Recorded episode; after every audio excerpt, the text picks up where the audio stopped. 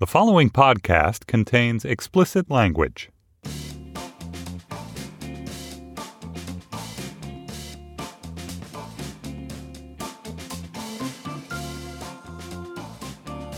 Welcome back to Working. I'm your host, Laura Bennett.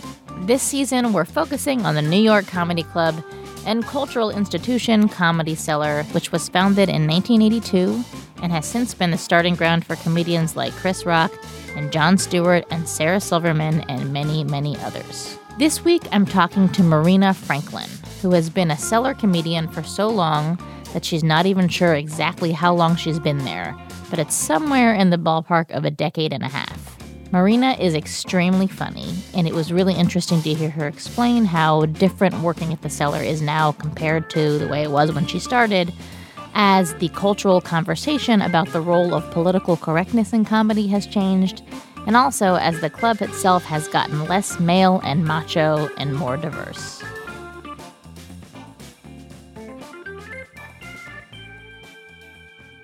What's your name and what do you do? My name is Marina Franklin, and I am a stand up comedian. When did you first get passed at the Comedy Cellar? Oh my God. You know what? I don't, I should have that date in my calendar, but it's been years. I've been there for about 12 years, probably more. It's probably 15 years, but I don't want to admit to that. That's, That's like saying my age. but I think it's probably a good 12, 15 years. So, do you remember what it was like to get passed? Can you take us back? Oh, yes. Well, before that, they asked me to audition. And I I was too scared. I you know, everyone wanted to work at the Comedy Cellar. It was this place where the top comedians from the world worked. And it was really like Tough Crowd was the scene then on Comedy Central. And I was probably about maybe six or seven years into stand up at that point. Yeah, about seven years in. And I was still nervous and Pollyanna looking. What but do you mean by Pollyanna looking? wide eyed and just happy and hi. Just nice to everybody. So, what are you like now? Oh, I'm definitely not that person. I'm I, I am down. definitely the person that says I don't work for you in that capacity. That's a good line. That's who I that am now. Arsenal. So it was the year that I did Last Comic Standing. I got to look back and see when that was. And right after that, I was in front of the cellar because I worked around the corner at the Boston Comedy Club, just barking people in and getting stage time when I could. But I was still on Last Comic Standing. And I had gotten so far. I went to Vegas and I was standing in front of the cellar. I was standing with Greg Rogell, and Estee was there. And Estee said that she had seen me and that I should audition. And I was very shy. And she was like, why don't you want to audition? I won't mm-hmm. impersonate her because she gets very upset when people do really? it. But I do a very good impersonation, but I won't do it out Okay. of respect for her. So she did say that to me. She said, Why don't you audition? I saw you. You know that, right? I saw you. You're funny. And I was just like, I had in my head that this was the hardest place and you have to be 100% ready. And I didn't know that. And I was always very aware of like, do only do things when you're ready for it. And I was just too nervous. And I had other people who had worked the club who weren't working there anymore who were like, yeah, you need to be in the right mindset. So, why weren't they working there anymore? They just stopped. They getting- weren't. They didn't. They didn't make it. they just weren't getting the spots. They just, you know, it was a tough room. It was a tough room. So some people would get passed, but you have to stay in. And some of those comics were like, yeah, you, you got to be in the right frame of mind when you work that club. And I just wasn't sure. And she thought it was so cute because everybody else who wasn't ready was ready to audition. And here I was. She was saying, You're ready. I want to see you. Please audition. And So, what'd you say in that moment? okay, like that. And then I auditioned. I think it was a week later. I w- I remember thinking about it every day. I remember thinking about the set. I remember talking to Keith Robinson, who was like a mentor to me, saying, You want to do your best stuff. Don't go up there. Don't go too long. When you get the light, get off. And When I auditioned, I did that set the same that I did at Last Comic Standing, and it killed. It destroyed, and it It was felt the great. exact same set. Same set. I didn't mess around. You don't mess around. You can't. You can't explore on your audition for the Comedy Cellar. So was Essie standing in the back of the room? Yes, actually sitting. She used to have a chair right at the door that she would sit in every show. Now you go there, you see she's upstairs, but she used to sit in that chair for every single show. But all I was thinking of that set and destroying, she passed me, and that was it. What was in that set? What were some of the your favorite jokes that you told that I night? still do one of the jokes because it's my name joke. That's my name. That's not going to change. It just is, uh, my name's Marina, which is not a great African name. It's not. My sister, she got the African name. Her name's Naila, which means one who succeeds. Marina means a place where you dock boats. That's very funny. I did that and it, it always it's funny. It's my oldest joke because it's my name and it is what it means, but it works universally everywhere. There is not a place, a country, a continent that it doesn't work. Everyone gets the meaning of it and then some. So yeah, so that worked. So you killed it. How'd you know you killed it? You could just feel it in the room. I felt it. Yeah, there was a slight moment where I was like, "Uh oh, pick it up," and I was like, What was just- happening at that moment? that moment, I remember thinking, this is a hard room. I think I followed Dave Attell. It's not like you're auditioning and you get a cushion spot. You're auditioning and she wants to see if you can handle that room, no matter who's on stage. So what makes it such a hard room? Because you're following people like Dave Attell or, you know, Keith Robinson, Colin Quinn. Bill Burr was working then.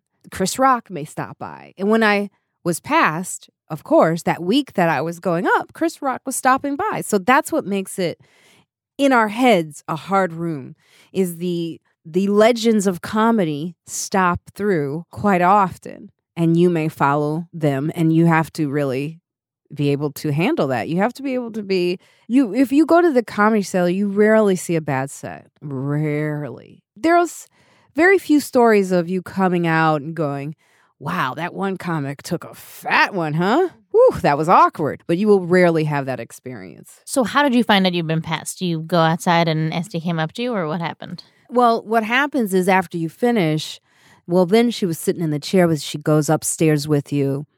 Then she sits down with you and she gives, back then, she gives you a number to call and you put in your avails on Sun. I think it was Sunday then. I can't remember. I think it was Wednesday. The days have changed, but I'll tell you what, that day, you never is I think it was a different day then, but that day stuck with you and no matter where you were in the world, you knew you had to call in your avails. So there is a story actually me, Rachel Feinstein, Jay Oakerson, Joe DeRosa, we're all in Amsterdam. We're on a show out there for their festival and their TV show and we knew that was the day to call in for avails. We used a uh, one of those pay cards we were all nervously like, we've got to all make call in because if you don't call in, you don't get your spots, and that's it's important. So what was it like the very first time you performed there?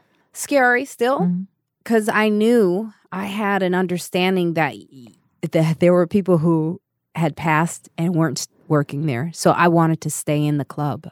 I wanted to make sure that happened. Right.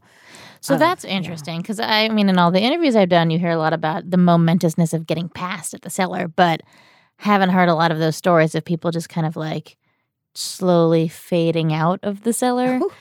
if you are obviously not getting laughs, you will be faded out. You know, there's an energy there that is expected. And at that time, we were talking like 13 years ago, the club wasn't as packed as it is now. I mean, it was always like a good show, and there were always people who were fans of comedy. But they used to take uh, shows and combine it. Like, you know, the eight o'clock show would blend into the 10 o'clock show. So that was just one long show. So that audience that came in at eight is still there at 10. You have to be able to make that person laugh. That's not easy. Now, what kept me in it was the fact that I hosted a lot. So Estee could see that I had like a likable energy and people seemed I seemed to introduce well. I can manage the ship. I can run the ship pretty well. So she had me hosting for years. I hosted for probably about a good eight years. Did you like hosting? No. what didn't you like Uh-uh. about it? Hosting means you have to be engaged in a real way with the audience. You have to interact with them. And I'm not a great listener, so it was difficult. Jim Norton used to make fun of me, actually, a lot of times because I would ask people questions. You see, a, a host is really like listening and engaged when they ask a question. I would ask a question and then I'd fade out while they're answering. Jim would see me literally walk away. And he was like, Oh, it's the best. He goes, I love seeing you host. And then giving the intros, you got to remember everyone's their their names, what they were on. That was part of it. If you got that wrong, you had some comics, you know, they have egos.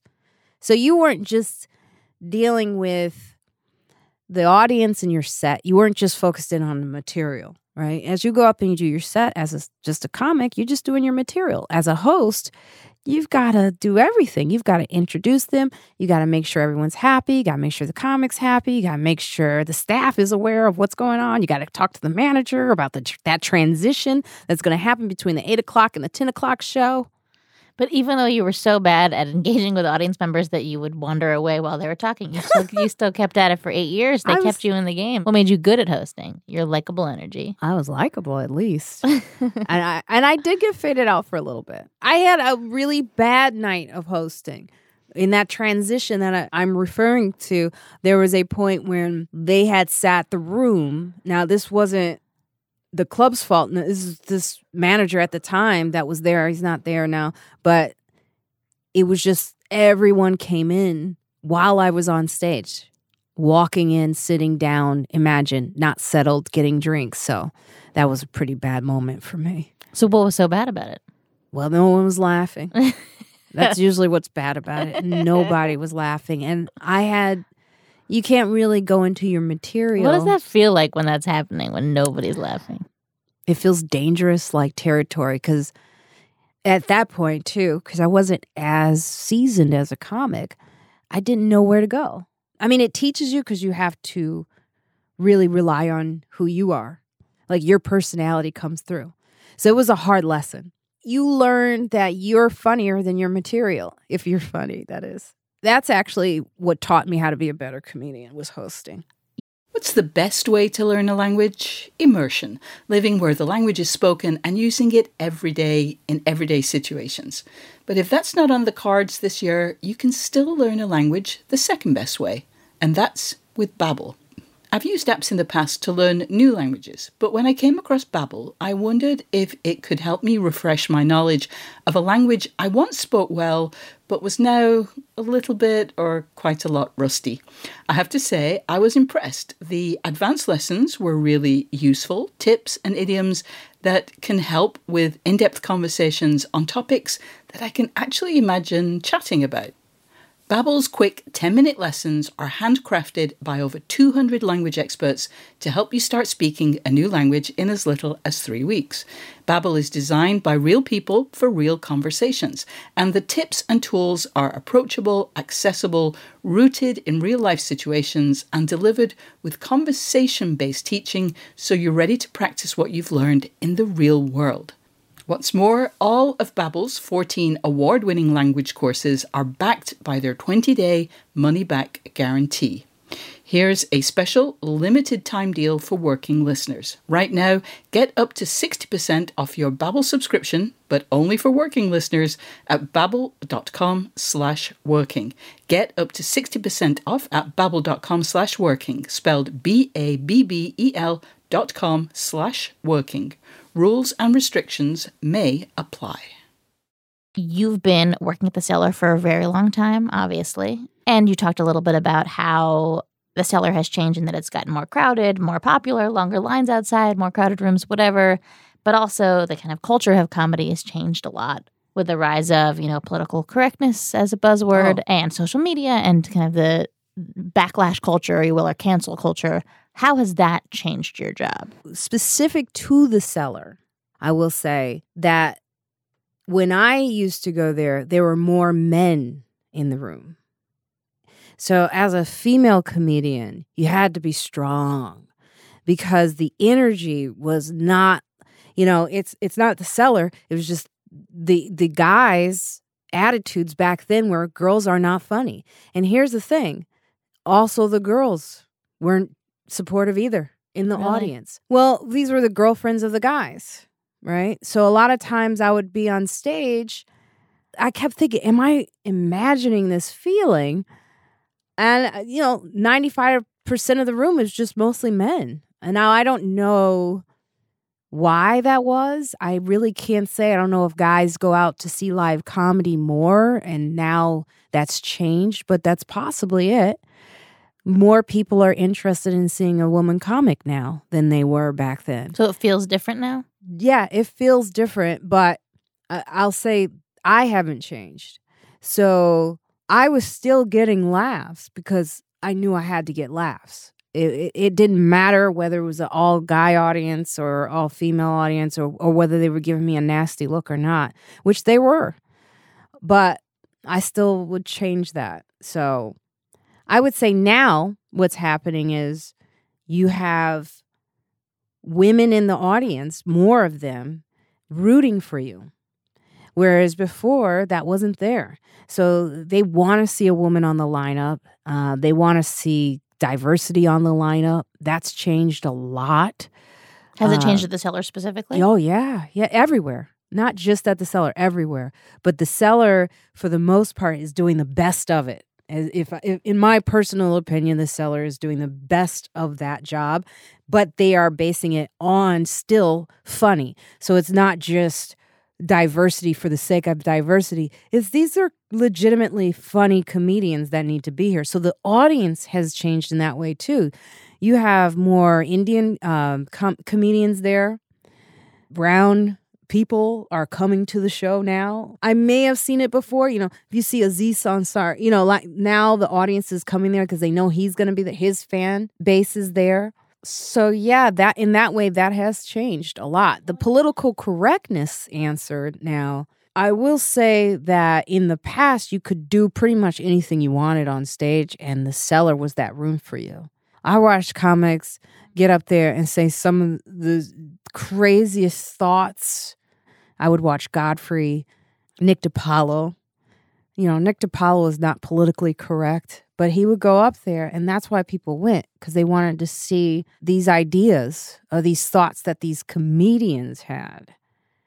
Now, the energy has become so sensitive in the room that those thoughts are being objected in live form. It doesn't always happen there. The, the good thing about the cellar is they manage the room so well that the audience knows if they shout out, if they do that, they'll be ejected from the room. There's a lot of presence to let them know you can't do that. It still happens. I mean, people still they protest, they do all kinds. You you know what's going on. Everyone's like, you know, why are women still working the club when Louis there? You know, What did you think about the whole Louis stuff? well, I, I have a difficult time talking about it because Louis gave me a lot of opportunities. And in honesty, I may be slightly biased. So I try not to say. But I did find that the strangest moments were having women ask me to not work because he was there. Uh, they would tweet at me, and it wasn't that often. I, I stay out of stuff. Do you respond? Nope. I don't respond. Because there's, what do you say to someone who's asking you not to work as a woman? So you would like for me to step down from my job so this guy can work. No, the thing you need to see is me on stage speaking while he's there. So you can hear my voice. That's what needs to happen. That's what it's for.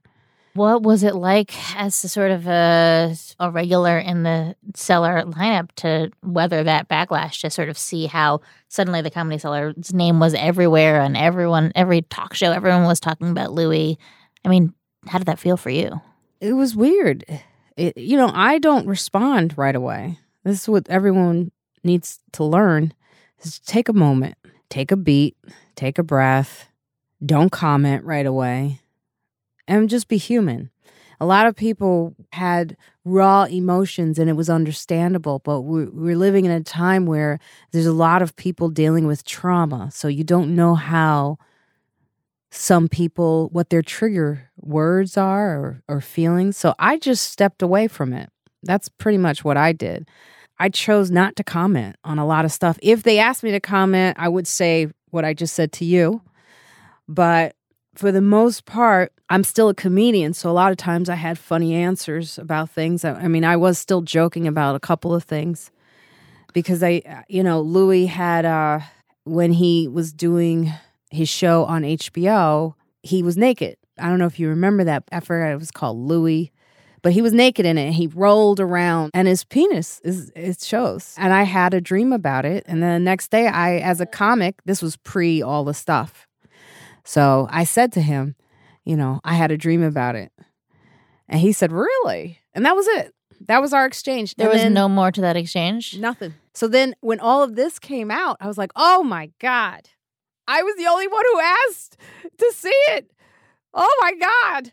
Oh my God. I hope they don't interview me. And now it's here on your show. Wait, but did you ask to see it, or you just Well, it was kind of like that. Yeah, I was flirting. So then when all of this came out, I was like, oh no. And then everyone, I would tell people that story, and they would, everyone would break off into little reasons why he didn't show it to me, or what that psychology of that was, and what that means. And it was just like, you know, I had no clue who he was. I didn't know. what was the vibe? You know, when like Louis made his first reappearances at the cellar after everything that happened. What was the vibe like with him at the table? I never was there when he, the the beginning moments of it. So I didn't see that. I saw him at the gym.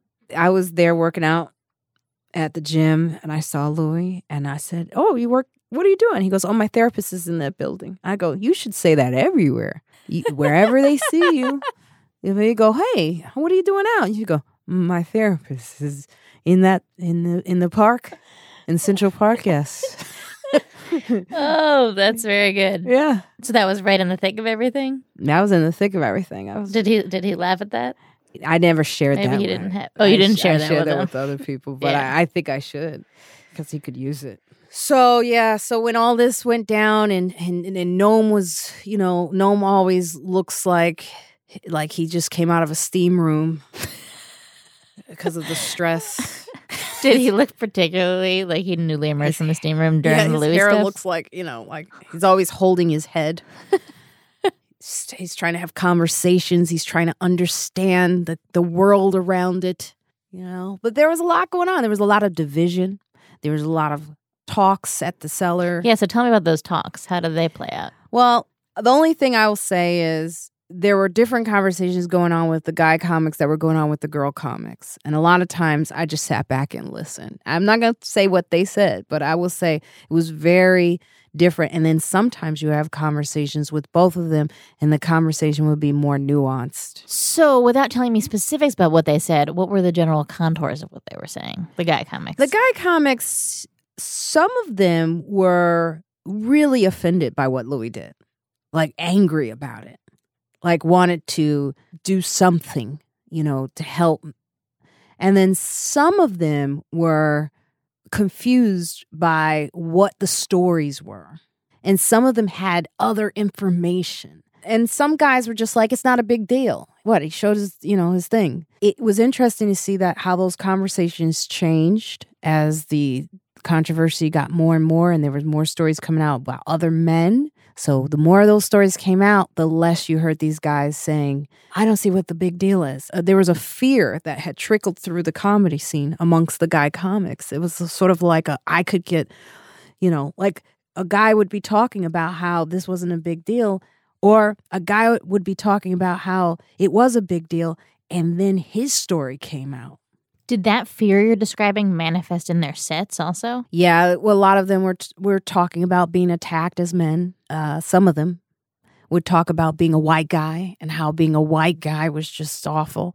So that's like the new like transition in comedy is like white guys are in trouble and they they have now their little their pain. They have pain now. And then there were the women on the other side of it. It was interesting.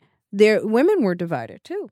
Oh, and here's the other thing there was division amongst people Louis helped and the people he Hmm. didn't help. That is super interesting. so there were people talking from the point of view of they never liked him. And I knew that. So that's why I said, you know what? I'm going to step out of this one because as a black woman in an industry that has a difficult time being validated, this man came in and did that for me in a very big way. He put me up at Madison Square Garden. He did a lot of things. That's the only interaction I've ever had with him is compliments, compliments, compliments. I've never had anything else. So I knew that even in talking about it, I wasn't going to say the right things, most likely, to someone who honestly went through something. So I had to be very careful Mhm. about that. This is the story of the one. As a maintenance engineer, he hears things differently. To the untrained ear, everything on his shop floor might sound fine, but he can hear gears grinding or a belt slipping. So he steps in to fix the problem at hand before it gets out of hand. And he knows Grainger's got the right product he needs to get the job done, which is music to his ears. Call, clickgrainger.com, or just stop by. Grainger, for the ones who get it done. And did you find that there was a sort of new sensitivity in the room after that? Oh, yeah. I mean, going on stage and saying anything sexual about a guy in a way that, like, I tend to talk about dating assholes. I tend to talk about how I like guys being creepy. I, t- I that's how my act was in the past. I couldn't do that. Really? anymore. Yeah, no. I had to be fully aware of what was in the room, the energy that was in the room. Did you not do that because you didn't feel comfortable doing it? You didn't feel like it was kind of appropriate comedy anymore, or just strategically you didn't think it would land well? I just went with my gut. Mhm. There was no strategy. you know, every now and then you still slip into something and you can f- get a response from the audience and it'll let you know. I'll give you an example of not about the Louis thing, but this is something different. This is about police brutality and the amount of black men that were being shot. And I have a joke about, you know, dating a brother, a black man, and that when I went on the date with him, eh, he wouldn't pick me up because he said he had a nice car I've heard this joke. and I turn into like a white girl. I'm like, what are you talking? He's like, I have a nice car. The police could pull me over. And I'm like, the police are here to protect you. And I go into a white girl voice. I was like, I don't understand. Like, I just like I'm not a walker. I'm not gonna walk on the day. Like, what are you talking about? So it's just a funny joke. And the joke was written before all of this. All of the Black Lives Matter, you know, protests. And when I would do that joke during a news cycle of this, each time the audience chose not to laugh. Really? Really? They would go, oh, because the audience only, their sensitivity level was there. Right. It just feels like it would kind of deflate the tension. To you would tell. think. And here's the thing a lot of times I would say afterwards, maybe if they stop shooting black men, this joke could actually last for a little bit longer than. You would say that? yeah, I would say that. I was like, you Did know, that get a laugh?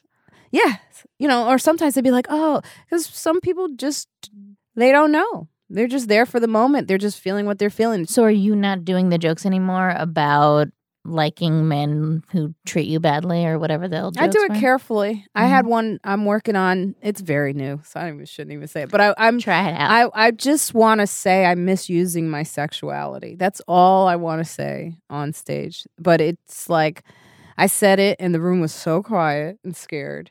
You can hear scared. Believe it or not. What does scared sound like? Silent. Scared is quiet as. Can I curse on here? You Silent is quiet as fuck. yeah, I I was just trying because I have I've had like a lot of like stuff in my house I need to get fixed. You know, my refrigerator, my toilet needed to be reset. You know, guys help you more when you show a little shoulder. But you know, you want to move a refrigerator. Now, these are just this is who I am. This is me, Marina Franklin, just being funny. But I know right now, I if I put that out there, I got to be very responsible in the way that I do it, because there are women in the audience right now who have their triggers are are set. So, and I'm not a type of person who just doesn't care about that.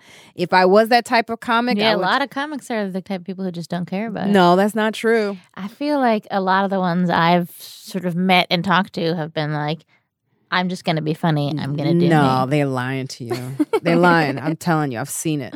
For me, you know, it is about taking a moment and being a little bit more respectful and responsible about what you're putting out there when you do it. I have another joke. You saw the they joke about trans, you know, like getting yeah, you want to just give a little bit of a summary of that? Yeah, it's it's really uh, addressing so many things. I don't even think sometimes I write jokes. I don't even understand how great it is. It's really accidentally brilliant. Sorry, I'll pat myself on the back on Please. that one. But as I they ev- evolves, the jokes evolve over time. But that joke was written out of, you know, saying they uh, when referring to someone who is not a he or a she, and messing up and saying accidentally saying he when it's they want they. And I set up the joke as in a very in a very serious way. You know, that's how they want to be referred to. It's important, but in a sentence is structurally weird for me because it does make me sound like a runaway slave. And uh, it's just an accidental, like, it's just a thought that I had one day. I'm sitting there and I'm like, they's coming? I can't say that. They's out there? That sounds like a runaway slave. So it's just me. How long ago did you write that joke? I was think it was last year, but it was just you know, and I I said it to Bonnie McFarlane. She's like, "That joke is brilliant," and I was like, "It came because of an experience of coming out actually to Brooklyn and doing my podcast. So my podcast is is is more woke than I am, but I came out to Brooklyn and I had a guest on the show. They and I kept slipping and saying she. And I had so many people in the audience genuinely get upset with me. And it was just not an intentional thing at all for any reason. But the way these, and I'm going to say it, white women made me feel there was something about that that I knew was very telling of our time and not right. I was like, you know, here I am doing something I think is good, which is I'm doing a podcast that features women of color. And then I have guests on the show that are talking about things like, you know, how they want to be referred to as they. And I'm being made to feel as a black woman guilty for not getting it right. And it is something very new to me. And I said, there's something not right about this moment. And, I, and I, there was a little bit of anger that slipped in. And I was like, that's not good either because I do care and I do want to say the right thing. But why am I why am I made to feel guilty? And I was like, oh, this is what white people feel like. white people feel like this when they say things wrong. They're like, this is why they get angry. Instead of just understanding, they're like, because guilt is a horrible feeling. It's so interesting how the anger doesn't come through in the joke. It's just funny, but that was the that was the, animating ini- spark. the, the beginning of most of my jokes come from a lot of pain and anger. And so they take a while. And that's why they're good, I'd think, good jokes. You know, the easy jokes or the fast jokes are like the little appetizer meals, you know. Here you go. Here's a nice little cute joke for you. What's a cute joke?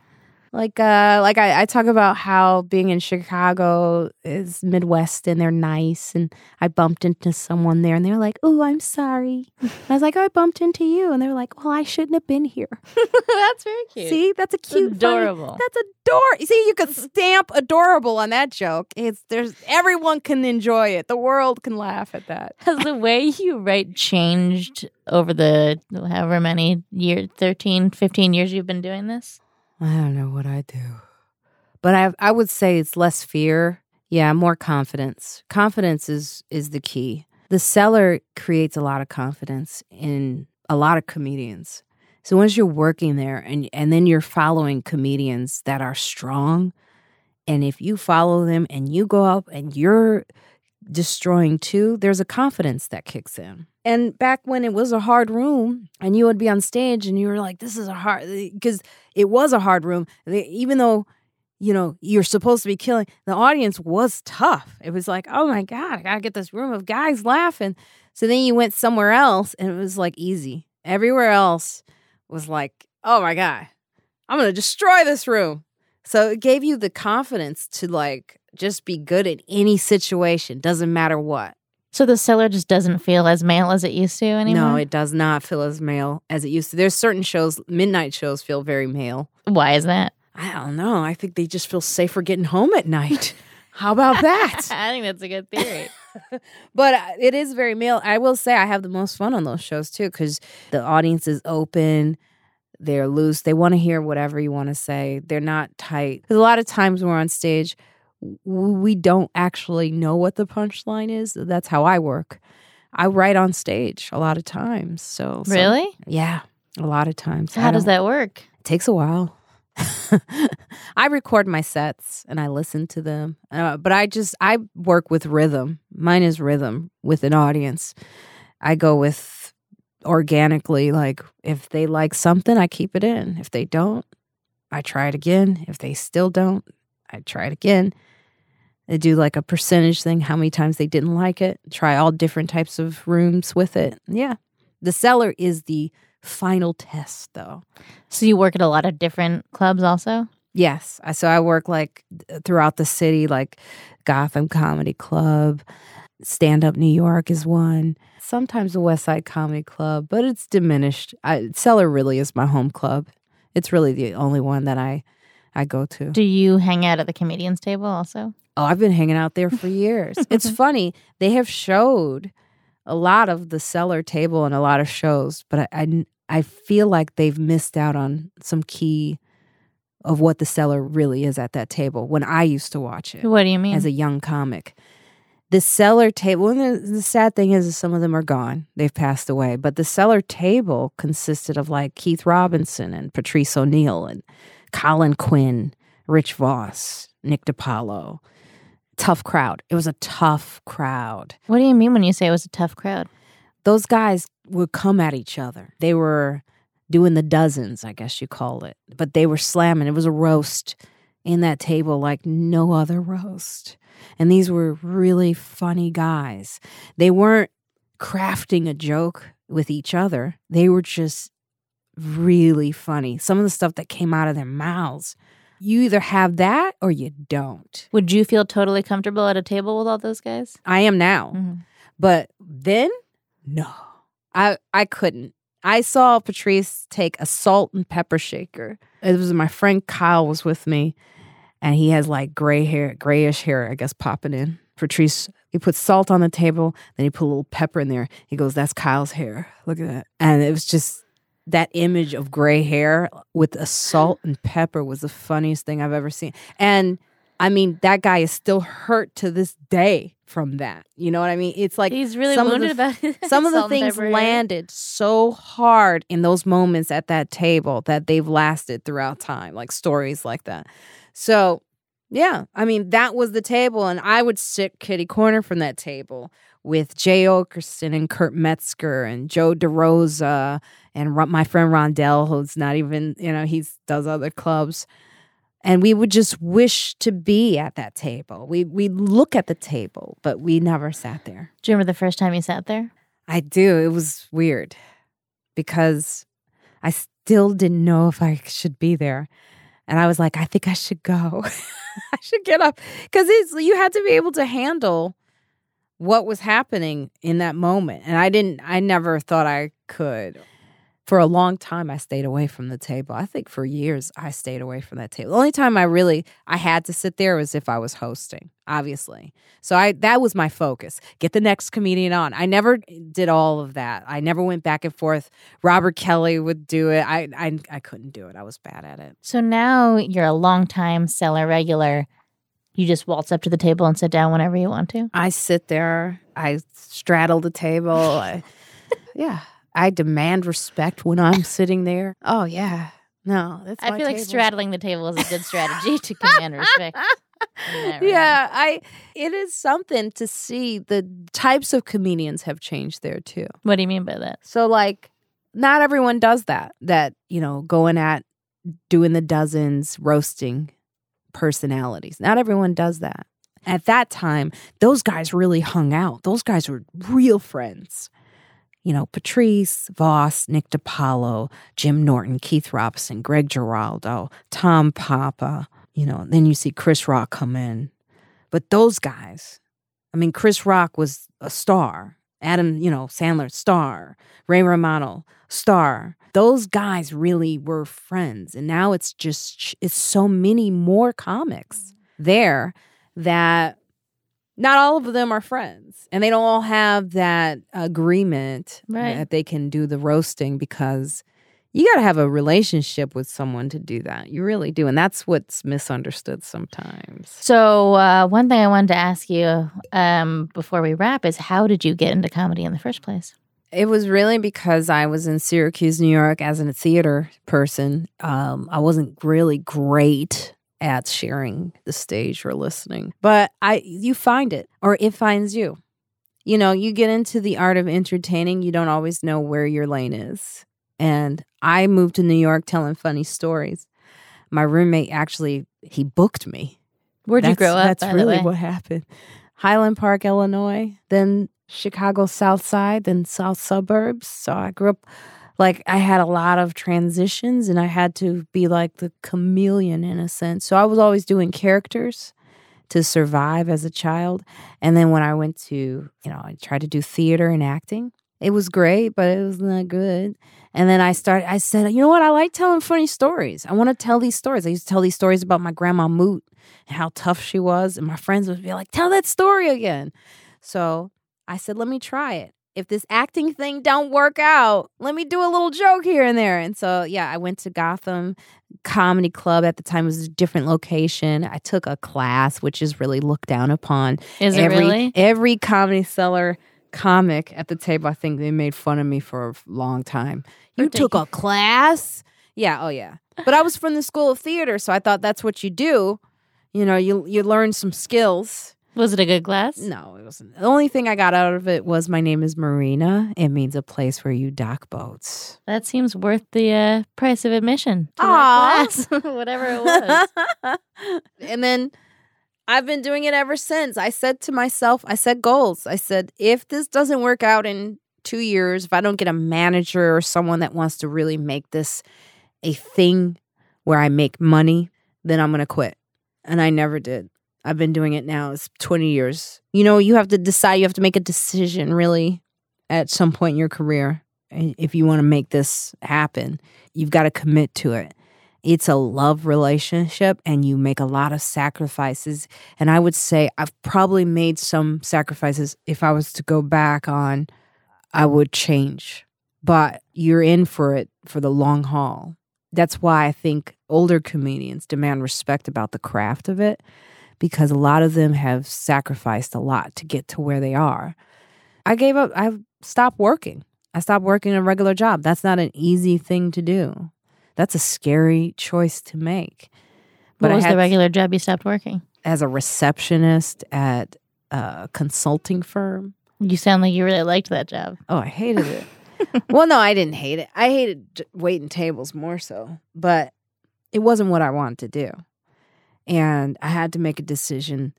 And as soon as I quit that job, well, okay, let me go back. As soon as they fired me,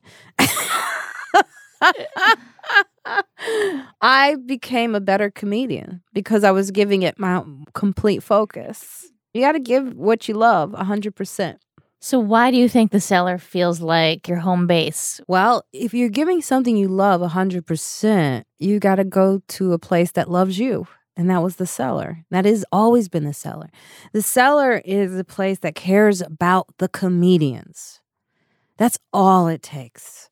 That's all it takes. Believe it or not, there's some places where you're like, I'm the reason you're here. And they don't treat you like that. That was what Manny wanted. He wanted the comedians who came in that space to know they're the reason that everyone is there. And that's all it took. And that's why that place is what it is. You feel good when you walk in. When the waiters come over to you, they come right to you, your priority.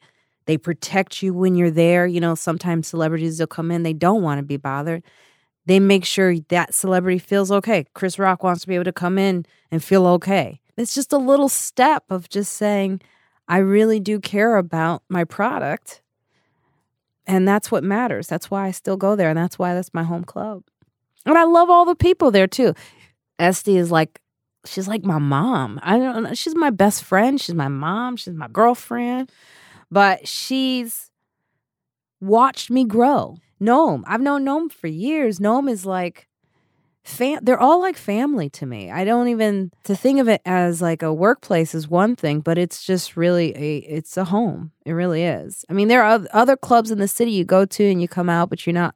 It's not the same feeling that that place gives you. The way it's set up, you could sit down somewhere away from the show and eat and talk and hear music. Where else in the city do you have that with comedy? You've been there for so long and you work with all these great comics. What has that been like? So that has been the best part because you run into Ray Romano, Dave Chappelle. Chappelle, I was on the Chappelle show and he comes in to do a set and he usually does long sets, like three hours long. I don't know if you knew that. I think he even took the audience out one time. Did you know that? No, I didn't know that. Yeah, he Like, said, he "Everybody want to go? We're going to a party." The whole audience he took them all to a party. left the room. Oh my god. He's not allowed to do that anymore. but yes, there's no experience like you ever hear the, these experiences like that at any other comedy club. That Chappelle did that at the Comedy Cellar, and then I was on stage. I had no idea he was in the room. I came off stage, and he said, "Everything you're doing is funny and right." To hear that from someone like Dave Chappelle because he really is like the goat. I mean, that's to me, that's the best part of doing this at that room. You don't know. You're walking around, you're on stage, you you get this reception and the love from the audience, but every now and then, you know, the industry may not be right about what's funny, but you, the comedians always are right. Someone like Chappelle is very right about what you're doing. And so when you get that type of love or validation, and it is important, you know, some people don't need it. I need it. It's nice to hear, and it it gave me the confidence to do the work that I do at the cellar for another year. Thank you so much for coming out. Thank you for having me. That's it for this season of Working. It was so much fun. Thank you for listening. Again, I'm your host, Laura Bennett. If you liked the show, please remember to rate, review, and subscribe on Apple Podcasts. If you have any questions or comments, you can write to us at working at slate.com. Working is produced by Jessamine Molly. Special thanks to Justin D. Wright for the ad music.